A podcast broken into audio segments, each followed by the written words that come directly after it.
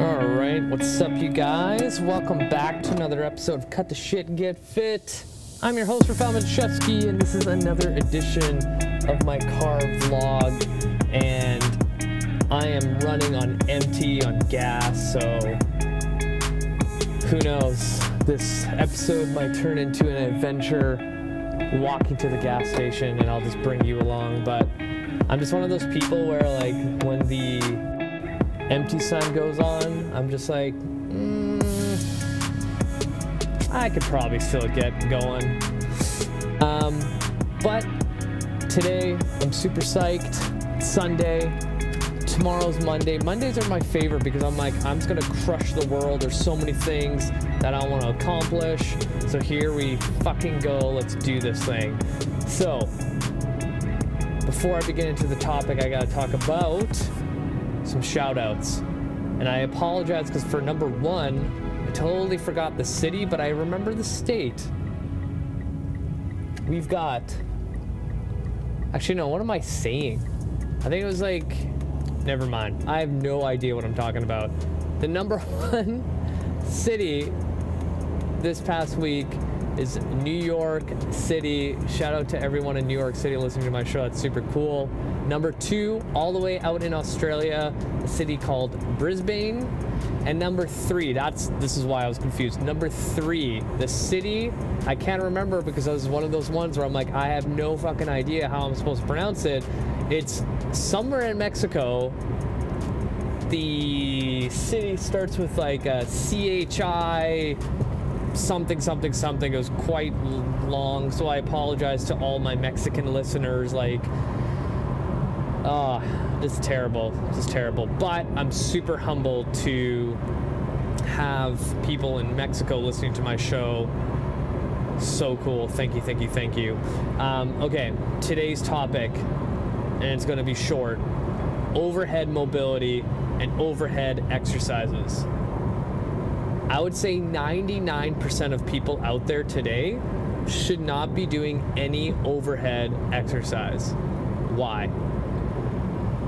The typical person, oh man, spends probably 90% of their day sitting. So you can imagine me sitting right now in this car poses a lot of stress and force on certain joints of the body and you know, I have to adapt in sitting in one spinal flexion because I can't be up here all day. And if you're watching this video, like I look like an idiot right now. Um, so you end up rounding through your T spine. Your shoulders go into this rounded posture. So now you're placing all this stress onto your anterior shoulder capsule. And then on top of that, your neck is poked forward and your shoulder blades get into that rounded, protracted position. So when I see in clinic people with shoulder pain, um, a lot of times they have terrible thoracic extension, terrible scapular movement, and dissociation from the glenohumeral joint, and their glenohumeral joint cannot move without the assistance of their upper traps. All those three things are needed in order to press overhead.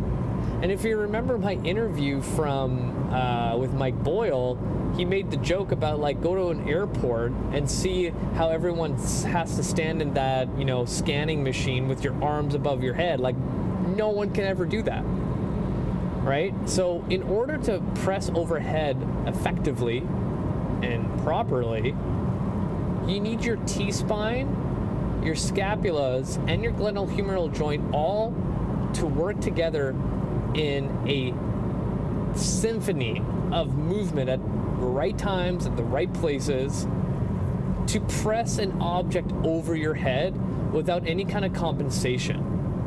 Since this is such a, you know, um, I would say, intricate movement that many people don't have, this idea of placing a weighted object and then pressing over your head without those prerequisites things start getting shear force into places where it shouldn't.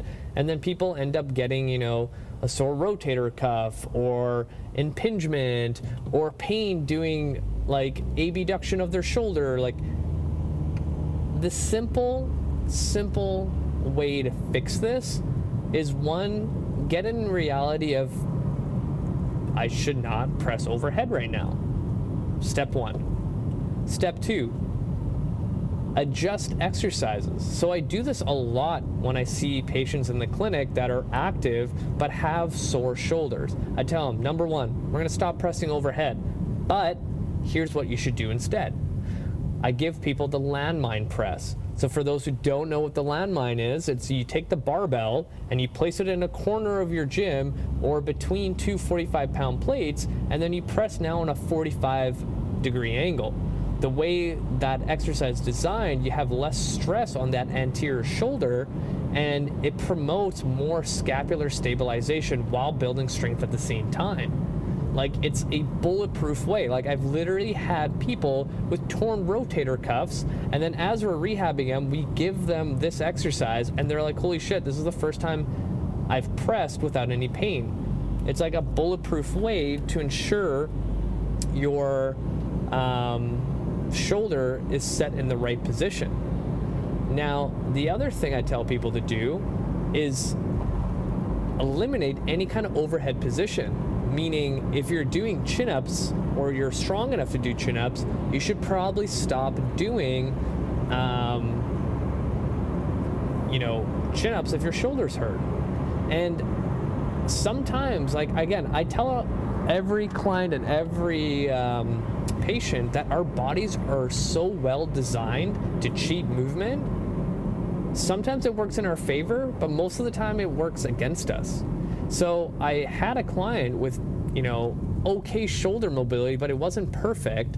And when he was doing chin ups, rather than his shoulders being the culprit of soreness or pain, it was his medial elbow, meaning the inside of his elbow.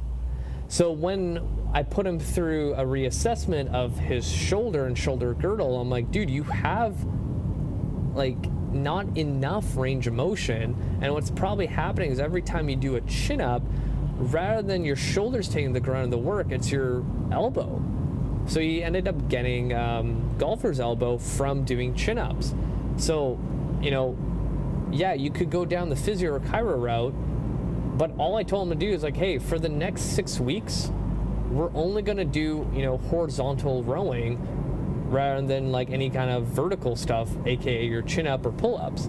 After six weeks, that pain went away, right? A lot of times it's just finding the alternative that works the same muscle, but just in a different angle of pull, push, whatever it is. So now you have two things that you eliminated that's going to aggravate the shoulder or the elbow. Right? So now what are some other options out there to help promote better shoulder mobility, stability, and health? So if you think about um, this kind of push pull ratio that I've brought up before, um, you want to do a lot of pulling exercises. One of my go tos are um, something as simple as you know band pull aparts. The thing with band pull aparts is everyone does them wrong. Usually, when people have terrible shoulders and I tell them to take a band, you know, across their body and pull it apart, they're not actually using their postural muscles that surround their scapulas. They end up just using their upper traps because they don't know how to actually utilize those postural muscles to move the backside of their body.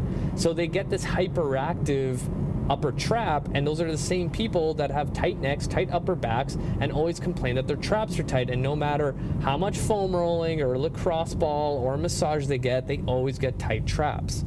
So we need to utilize a different approach, right? Just like the landmine and the no press, uh, no pulling overhead, you can use the same idea with certain exercises that are supposed to be good for your shoulders, but are not getting the job done because you're kind of at that point where your your muscles are just not working the way they should. So an easy way to do that band pull apart is actually laying down on a bench. And the reason behind this is when you lay down on the bench and your head is supported on that bench, you have zero activity with the muscles in your uh, neck. This is why when you go to a physio or chiro, you're laying on a table. And this is why they can actually do stuff to you without having hypertonic muscles preventing them from moving your head, your T spine, whatever it is. So if you go by that logic, utilizing a band pull apart, you're actually going to attack the muscles that you need attacking, right? And it's a nice um, substitute and a nice feeling for a client who has these issues to actually utilize those postural muscles that have never been used before.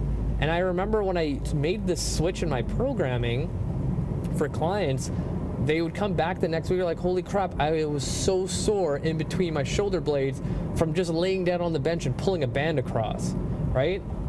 In that position, they're not going to be using their traps or their neck, scalenes, or whatever muscles in the neck you can imagine, right? It's a surefire way for them to see the progression they need. And then from there, doing things like face pulls, but having the band or the cable machine on a higher uh, level than your eye line to teach those scapulars how to have better rhythm as they pull.